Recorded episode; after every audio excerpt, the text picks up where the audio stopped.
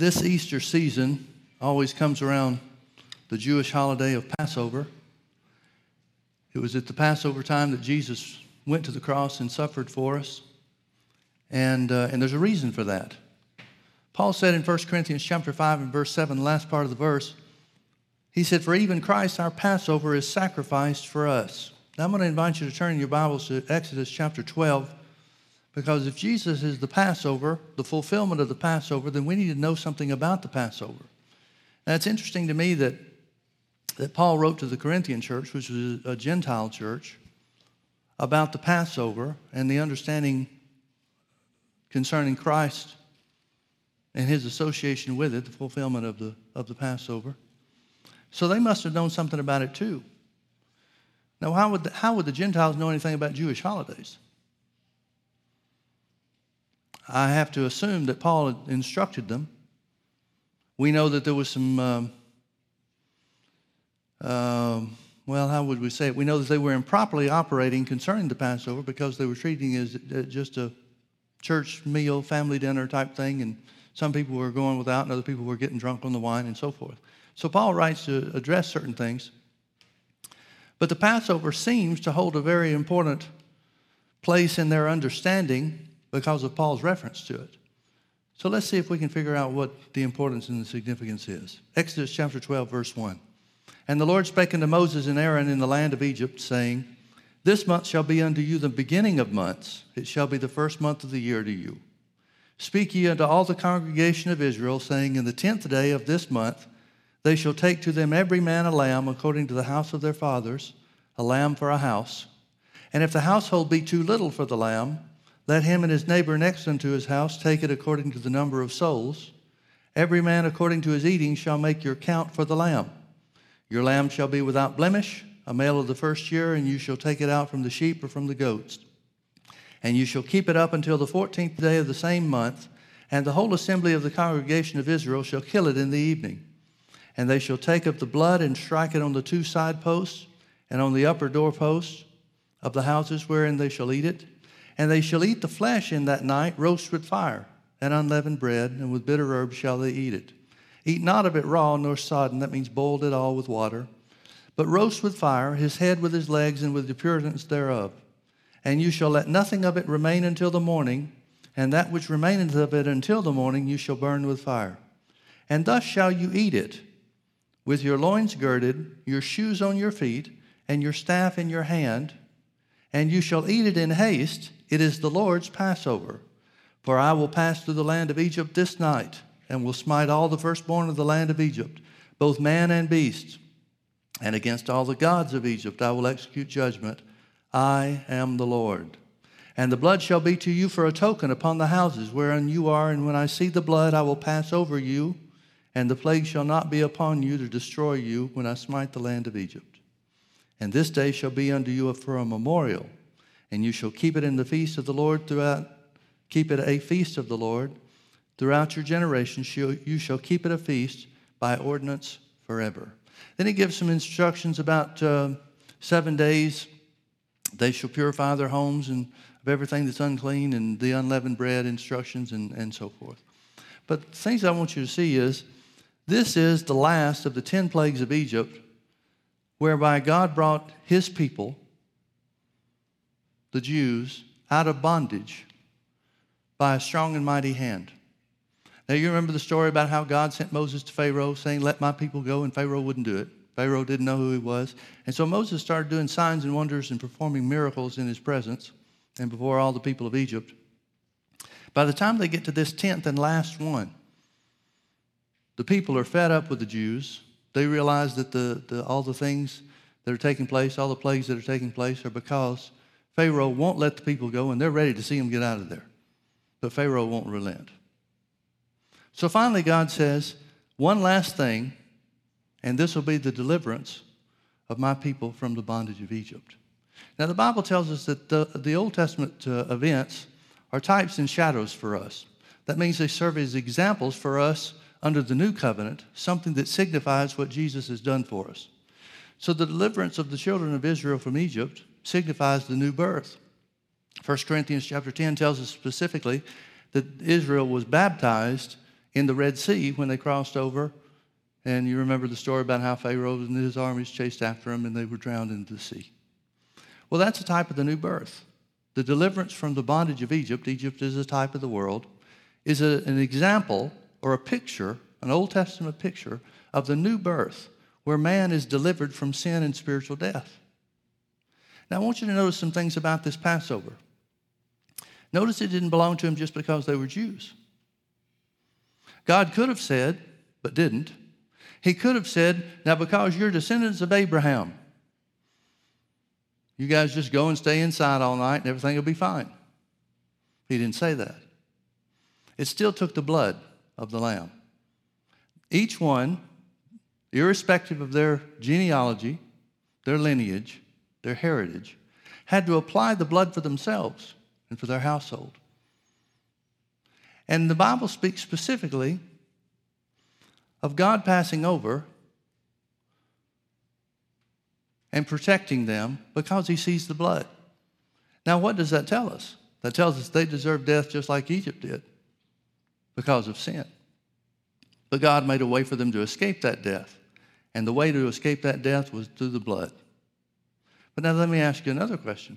If the blood is the thing that makes the children of Israel safe from the, the plague that's going to destroy the firstborn of every household, why were they commanded to eat the flesh? What significance is eating the flesh? And notice specific instruction is given for how they're to eat it. Eat it with your shoes on your feet and your staff in your hand. Eat it ready to go. Why? If the blood is what protects them from the, the angel of death, why eating the flesh? Folks, there's one answer and only one answer that could possibly be the case, and that is they ate the flesh of the lamb for the strength of their journey.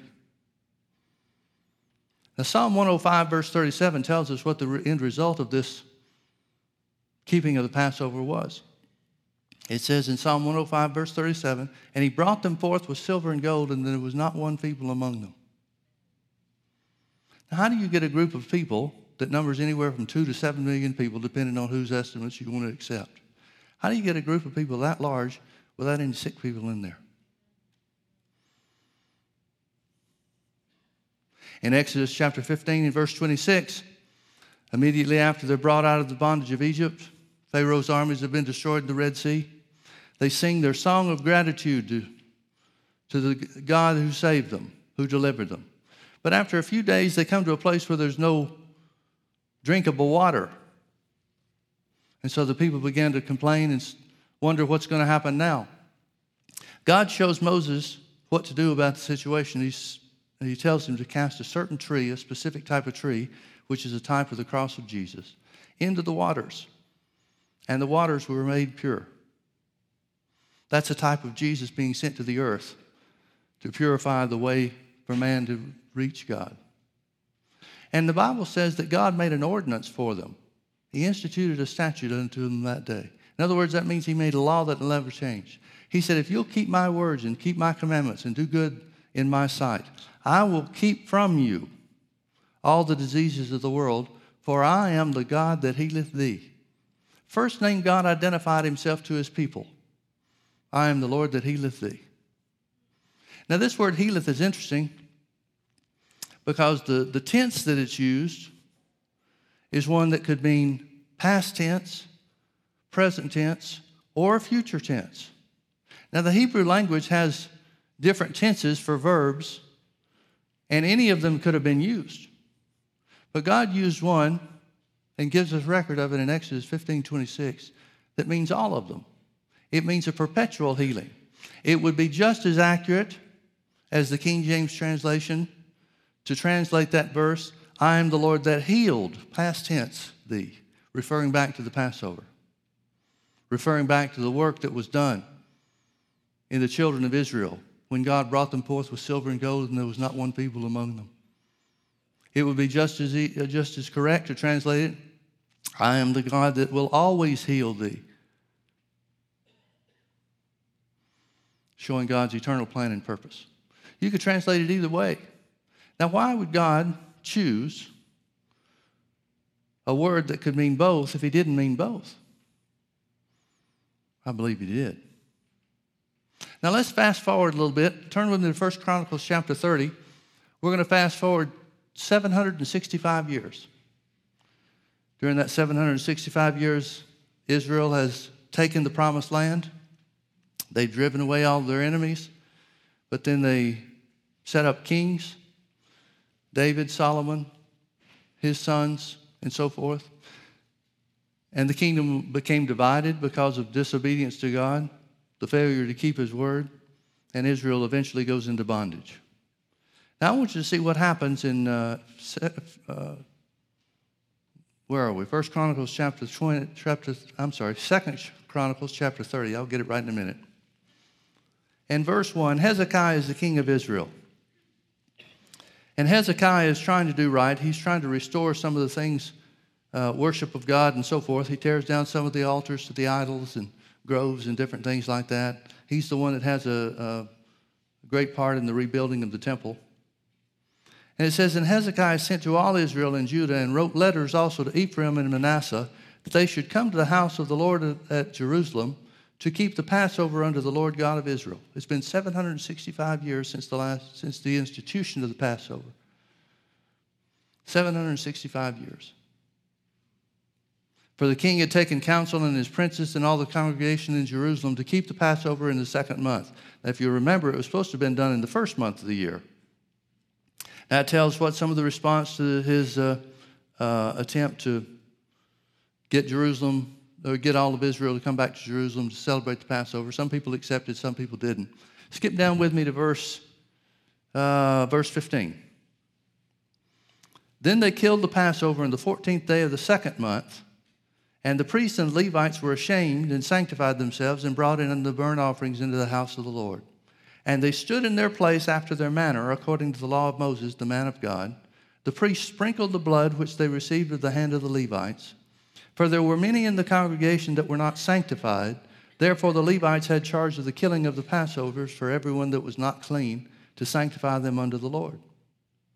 For a multitude of the people, even many of Ephraim and Manasseh, Issachar and Zebulun, had not cleansed themselves, yet did they eat the Passover otherwise that, was, that it was written. But Hezekiah prayed for them, saying, The good Lord pardon every one that prepareth his heart to seek God the Lord God of his fathers, though he be not cleansed according to the purification of the sanctuary. Now, very simply, this means this the people did not go through the ritual of the seven days of cleansing their houses and the unleavened bread and things like that. They're partaking of the Passover at the wrong time, not the first month and the tenth day when God told them to do it, but the second day, second month and the fourteenth day. The priests hadn't prepared themselves properly or appropriately. In other words, they're doing everything wrong according to the way God said to do it. But their heart was right in the reinstitution of Passover. Now, notice verse 20. Notice how God responded to this. And the Lord hearkened to Hezekiah and healed the people. The Lord hearkened to Hezekiah and healed the people. Now, this word healed is the Hebrew word that means to cure or to mend. It's used 68 times in the Old Testament.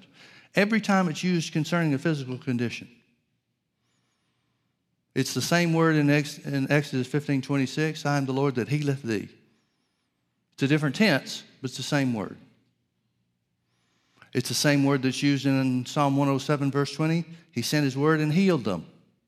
It's the same word that's used in uh, 2 Kings chapter 6, I believe it is, when Elisha threw salt into the waters of Jericho to purify or to cleanse the, the waters that were poisonous. It's the same word that's used in Isaiah 53 5, which says, With Jesus' stripes, by his stripes, you were healed. It always refers to a physical condition. So when it says, The Lord hearkened unto, the, unto Hezekiah and healed the people, there's only one possible meaning from this, and that is the same thing that we see in Exodus chapter 12 and Psalm 105, verse 37, that healing came through the Passover healing, physical healing, bodily healing for the people of Israel came from the Passover or through the Passover. Now, notice it says that he healed the people. Psalm 107, verse 37 again, he brought them forth with silver and gold. We remember what happened there. After the uh, Passover night is over and the firstborn of every household dies, the children of Israel went from house to house, saying, We're leaving now. Give us what you owe us. And the Bible says they spoiled the Egyptians. The people wanted to get them out of there so bad, they gave them everything they had. And so they came forth with silver and gold, and there was not one feeble person among them. There was not one sick. There was not one infirmed. Now, you've got old people in this crowd. But even the old people were strong enough to make the journey to the promised land. Everyone was healed, not one sick or feeble among them. Now, I know the modern day church likes to say, well, God can heal, but you never know who He will. And since most of the people in the church are sick, must not be very many of them. But God healed them all. The example that we've got through the Passover is that God provided healing for everyone. There was not one sick or feeble person among them. Here in Second Chronicles chapter 30 and verse 20, it says, The Lord hearkened to Hezekiah and healed the people. Well, that wouldn't be some of the people, or else you couldn't say it that way. The fact that it says he healed the people means he had to heal them all. And Christ was our Passover sacrifice for us.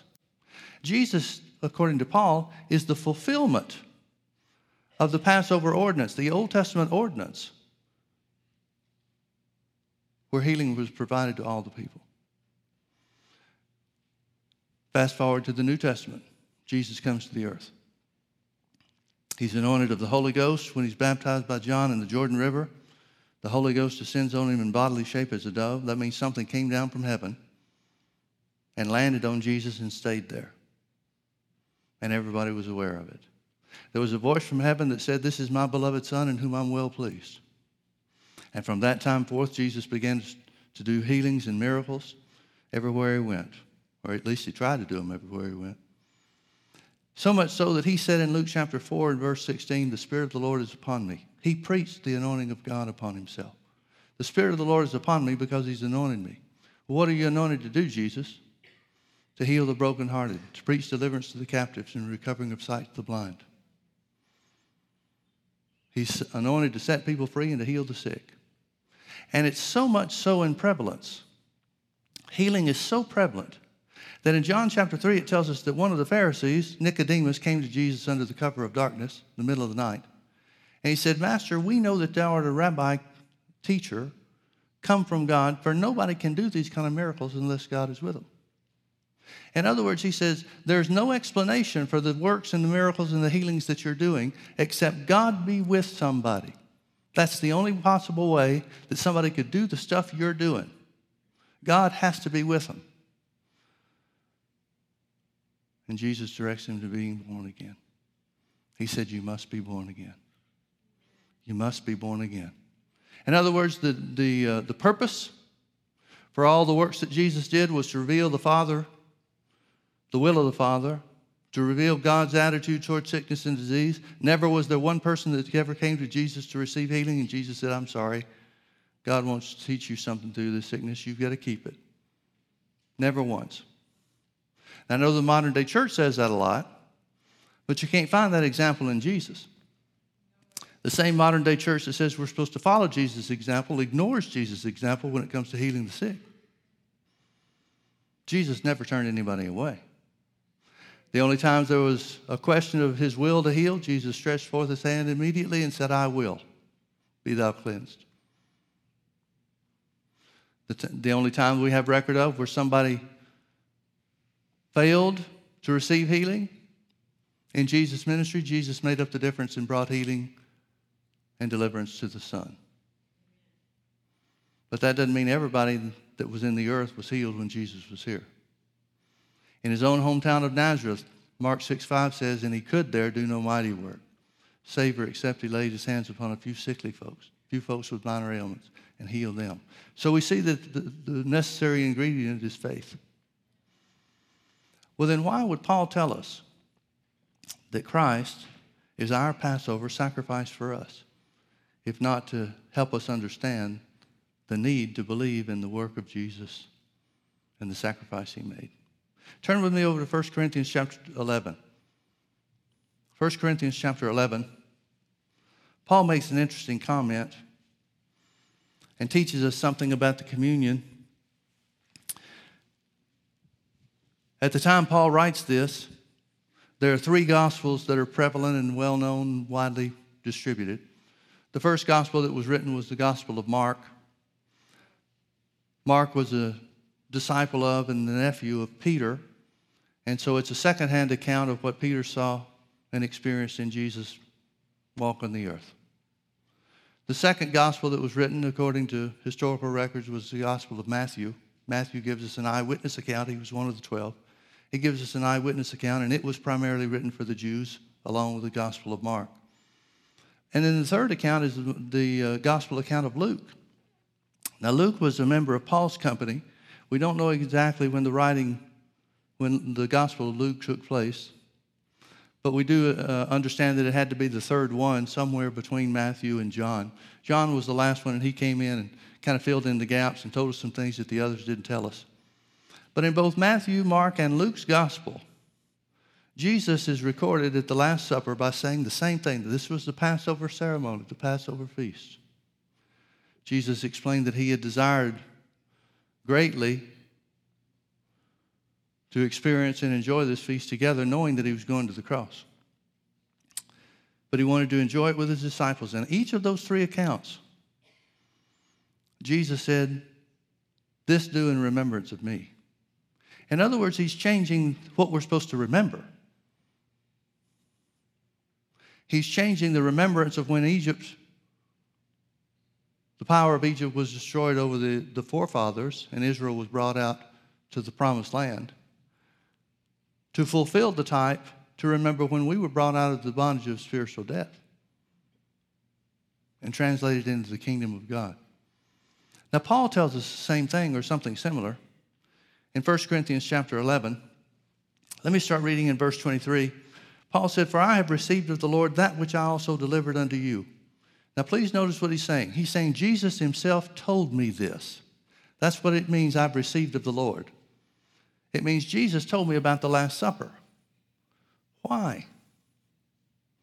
We've got Mark's account, then we had Matthew's account, then we've got Luke's account. We've got three Holy Ghost inspired accounts that tell us virtually the same thing about the Last Supper. Why does Paul need special revelation about the Lord's Supper and communion? There's got to be some reason that the Holy Ghost would manifest himself in a miraculous way for Paul to say, I received of the Lord the same thing I'm going to deliver to you. Why would he need something else? Why wouldn't he say, now Matthew and Mark and Luke tell us about the Lord's Supper. Those letters were available, widely known, widely accepted, widely distributed. What's the revelation? Well, let's see what he told him.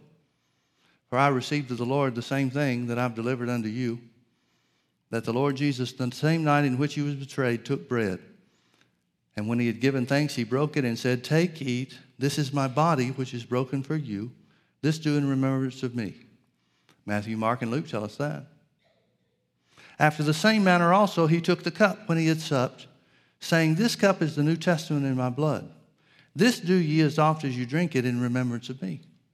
Matthew, Mark, and Luke tell us that. For as often as you eat this bread, now here's Paul's teaching, here's his commentary on what the Lord has revealed to him. For as often as you eat this bread and drink this cup, you do show the Lord's death till he comes. That's what do this in remembrance of me means. It means it's not about the Passover lamb in Egypt anymore. It's about the Passover that was sacrificed for us, Jesus Christ. It's not about the blood on the doorpost. It's about the blood of Jesus cleansing your life. For as often as you eat this bread and drink this cup, you do show the Lord's death till he come. Wherefore? Because this is true. Wherefore, whosoever shall eat this bread and drink this cup of the Lord unworthily shall be guilty of the body and the blood of the Lord. Now, the word unworthily means a manner or attitude. In other words, he's saying if you eat the Lord's Supper, partake of the Lord's Supper with the wrong attitude, then you're guilty of the body and the blood of the Lord. See, it's not a matter of being worthy. The blood of Jesus makes you worthy, and it's the only thing that can make you worthy. It's talking about attitude, it's talking about the manner in which they're partaking, what they think and what they believe about this, these elements that Jesus said represented his body and his blood. Wherefore, whosoever shall eat this bread and drink this cup of the Lord unworthily shall be guilty of the body and the blood of the Lord. But let a man examine himself, and so let him eat of that bread and drink of that cup. For he that eateth and drinketh unworthily, same thing, wrong attitude, wrong manner. He that eateth and drinketh unworthily eateth and drinketh condemnation to himself, not discerning the Lord's body. In other words, he's very simply saying the attitude that you need to partake of the Lord's Supper with, the attitude you need to have about the Passover that's celebrated by the Lord's Supper, by what we call communion, is one that recognizes that the body and the blood of the Lord were sacrificed for us. And unless you discern the Lord's body, the importance and the significance of the elements, and the fact that we're all brothers and sisters in the family of God, the brothers and sisters that make up the body of the Lord. So he's talking about two things. He's talking about what we believe about what Jesus did for us and our love walk toward one another. Then we're not discerning the Lord's body. And that brings condemnation to us. Now, what is the end result of that condemnation? Notice in verse 30. For this cause, not discerning and recognizing what Jesus did and what he sacrificed himself for. For this cause, many are weak and sickly among you, and many sleep. The word sleep means die prematurely.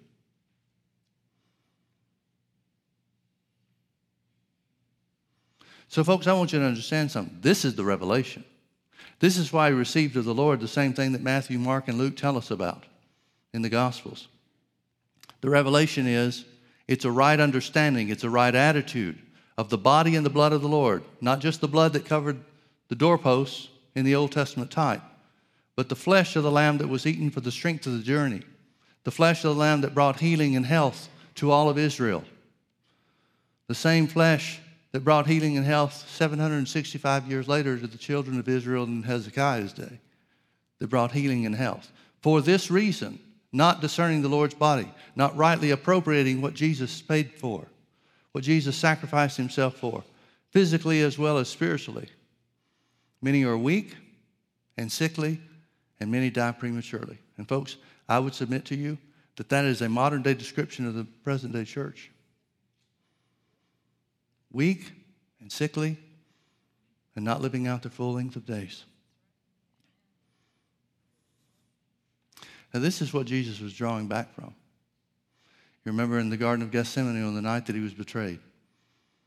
He said, Father, if it be possible, let this cup pass from me.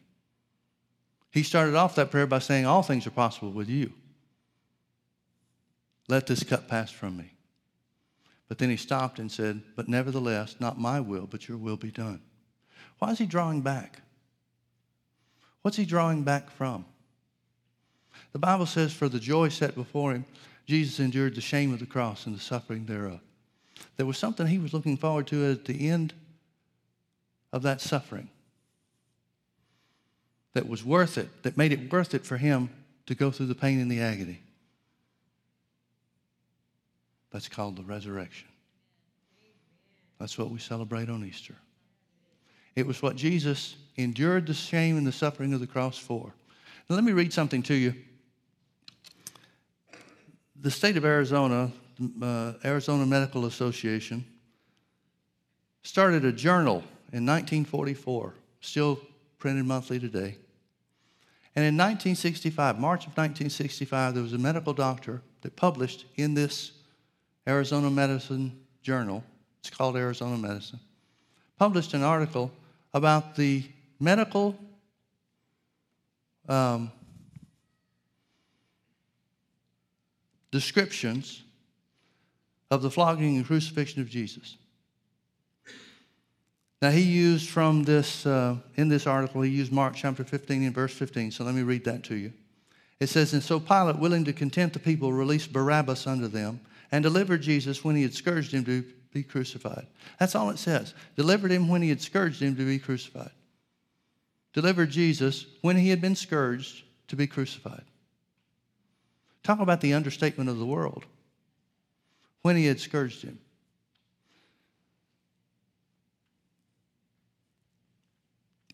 The scourging of the Romans works like this the Romans first stripped, stripped the victim and tied his hands to a post above his head. The whip that they used, which is called a flagellum, was made of several pieces of leather with pieces of bone and lead embedded near the ends. Two men, one on each side of the victim, usually did the flogging. The Jews mercifully limited flogging to a maximum of 40, 40 stripes, but the Romans had no such limitation. Here's the medical doctor that published in the Arizona Medicine Journal in 1965, March of 1965. He said this The heavy whip is brought down with full force again and again across Jesus' shoulders, back, and legs. At first, the heavy thongs cut through the skin only. Then, as the blows continued, they cut deeper in the subcutaneous tissues, producing first an oozing of blood from the capillaries and veins of the skin, and finally spurting arterial bleeding from vessels in the underlying muscles. Finally, the skin of the back is hanging in long ribbons, and the entire area is an unrecognizable mass of torn, bleeding tissue. It's not surprising that victims of Roman flogging often died. Now, folks, the word that's used in Isaiah 53, that's translated into the King uh, James English language, with his stripes we are healed. That word stripes is the word bruise. And it's a very specific term. And it means very simply this. It mean, well, the technical definition is the mark of the blow. But it means this it means that if there were any two stripes or marks left on Jesus' back that could be distinguished one from the other, then this word could not have been used. See, we think of stripes like what maybe you might have seen, like I did as a kid, cowboy movies and stuff like that. Every now and then you see somebody with a bullwhip. And some bad guy might get the good guy in a situation where he lashes him a few times with the bullwhip and he comes out with these diagonal stripes on his back. Well, that may be what we think about when we read Isaiah 53 with his, by his stripes you were healed. But that's not what it means. It means that there was no tissue left on his back in any form whatsoever. Maybe the greatest indication of the severity of this. And remember, Jesus was being crucified as being called the King of the Jews. So, whatever these Roman soldiers had against the Jews, here's their opportunity to take it out on the one that's being called the King.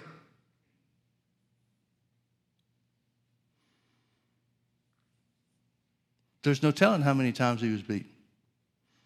There's no telling how many times he was flogged. We do know this we know that it was the Roman custom to make the victim carry the cross piece, what we might call the cross piece of the cross. It has a specific name, but I don't know how to say it.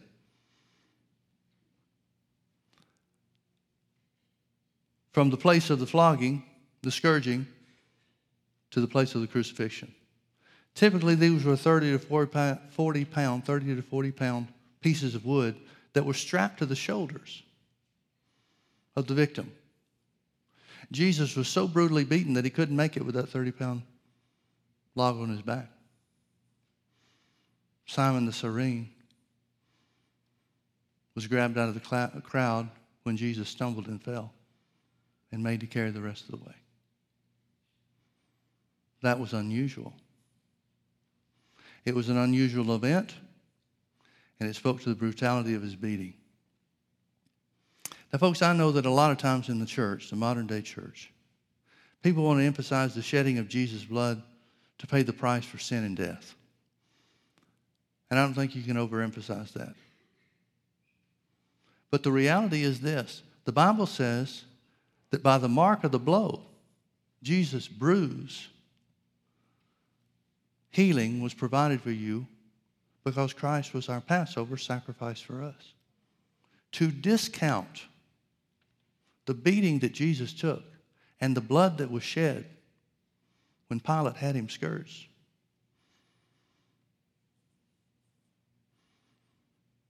Is to wrongly, I say this with all humility and sincerity, is to wrongly discern the Lord's body.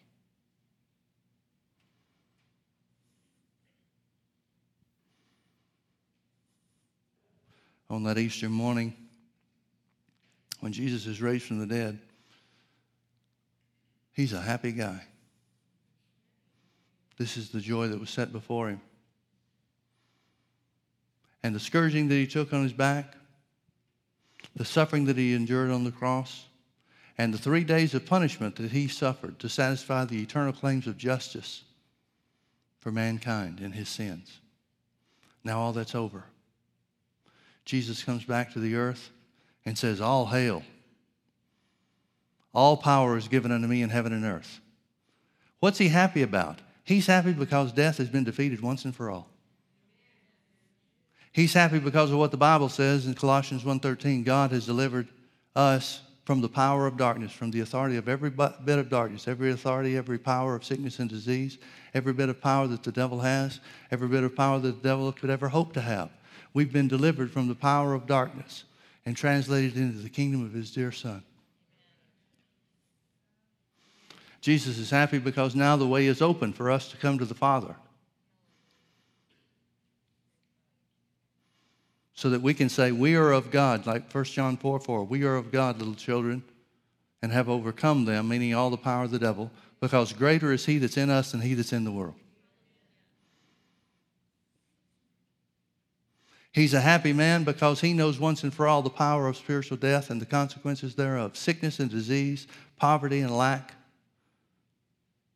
Every bit of the power of the devil, every bit of any power that's held us in bondage has been delivered, we have been delivered from, has been defeated once and for all. He's got something to be happy about. So, what does he say? All power is given to me in heaven and earth. Go you therefore and preach the gospel to all nations. He that believeth and receives Jesus, that's what baptized means there. It doesn't mean water baptism. He that believes and receives Jesus shall be saved. He that believeth not shall be damned. And these signs shall follow them that believe in my name. First thing he mentions is they'll cast out devils. First sign is to exercise authority over the devil. They shall speak with new tongues. They shall take up serpents, and if they drink any deadly thing, it shall not hurt them.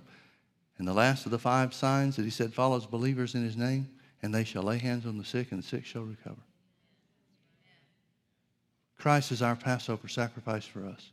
Just as real and just as surely as healing was provided through the Old Testament sacrifice, healing is provided through the Lord's Supper now when we rightly discern the Lord's body.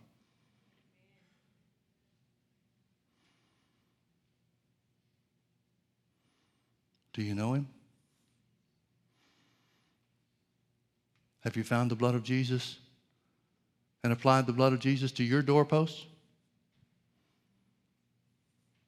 It's not enough to be a church member any more than the Old Testament Passover was enough to be a Jew. The blood had to be applied. How do we do that? Well, Paul says if we'll simply believe the Bible account that God sent Jesus to the earth, that Jesus died on the cross for our sins and that God raised him from the dead. If we'll believe that and confess with our mouth Jesus is our Lord and Savior, we shall be saved.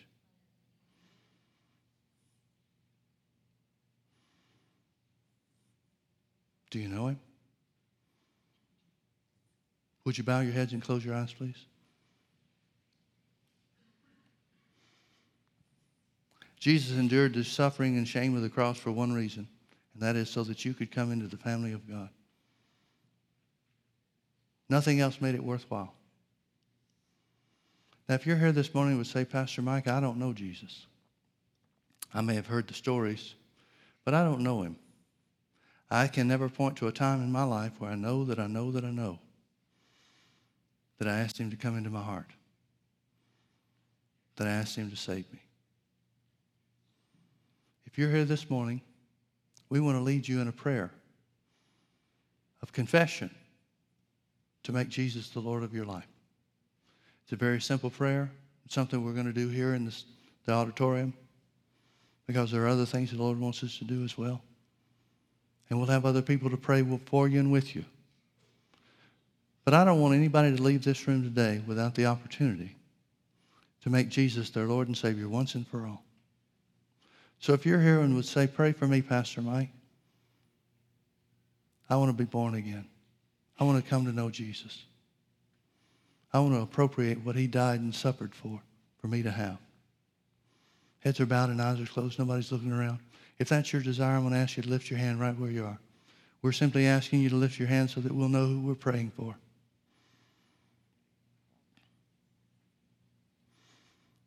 If you want to receive Jesus as your Lord and Savior, please lift your hand now. He died an awful death for you to be born again, for you to know Him.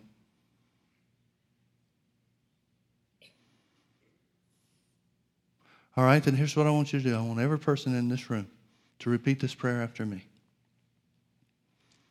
Dear Father in heaven, I believe that Jesus came to the earth that he died for my sins and that you raised him from the dead. I confess Jesus right now as my Lord and Savior. I thank you that I'm a part of your family and that you are my Heavenly Father. In Jesus' name, amen. Amen. Well, now we know we're all family. Let's have a healing service.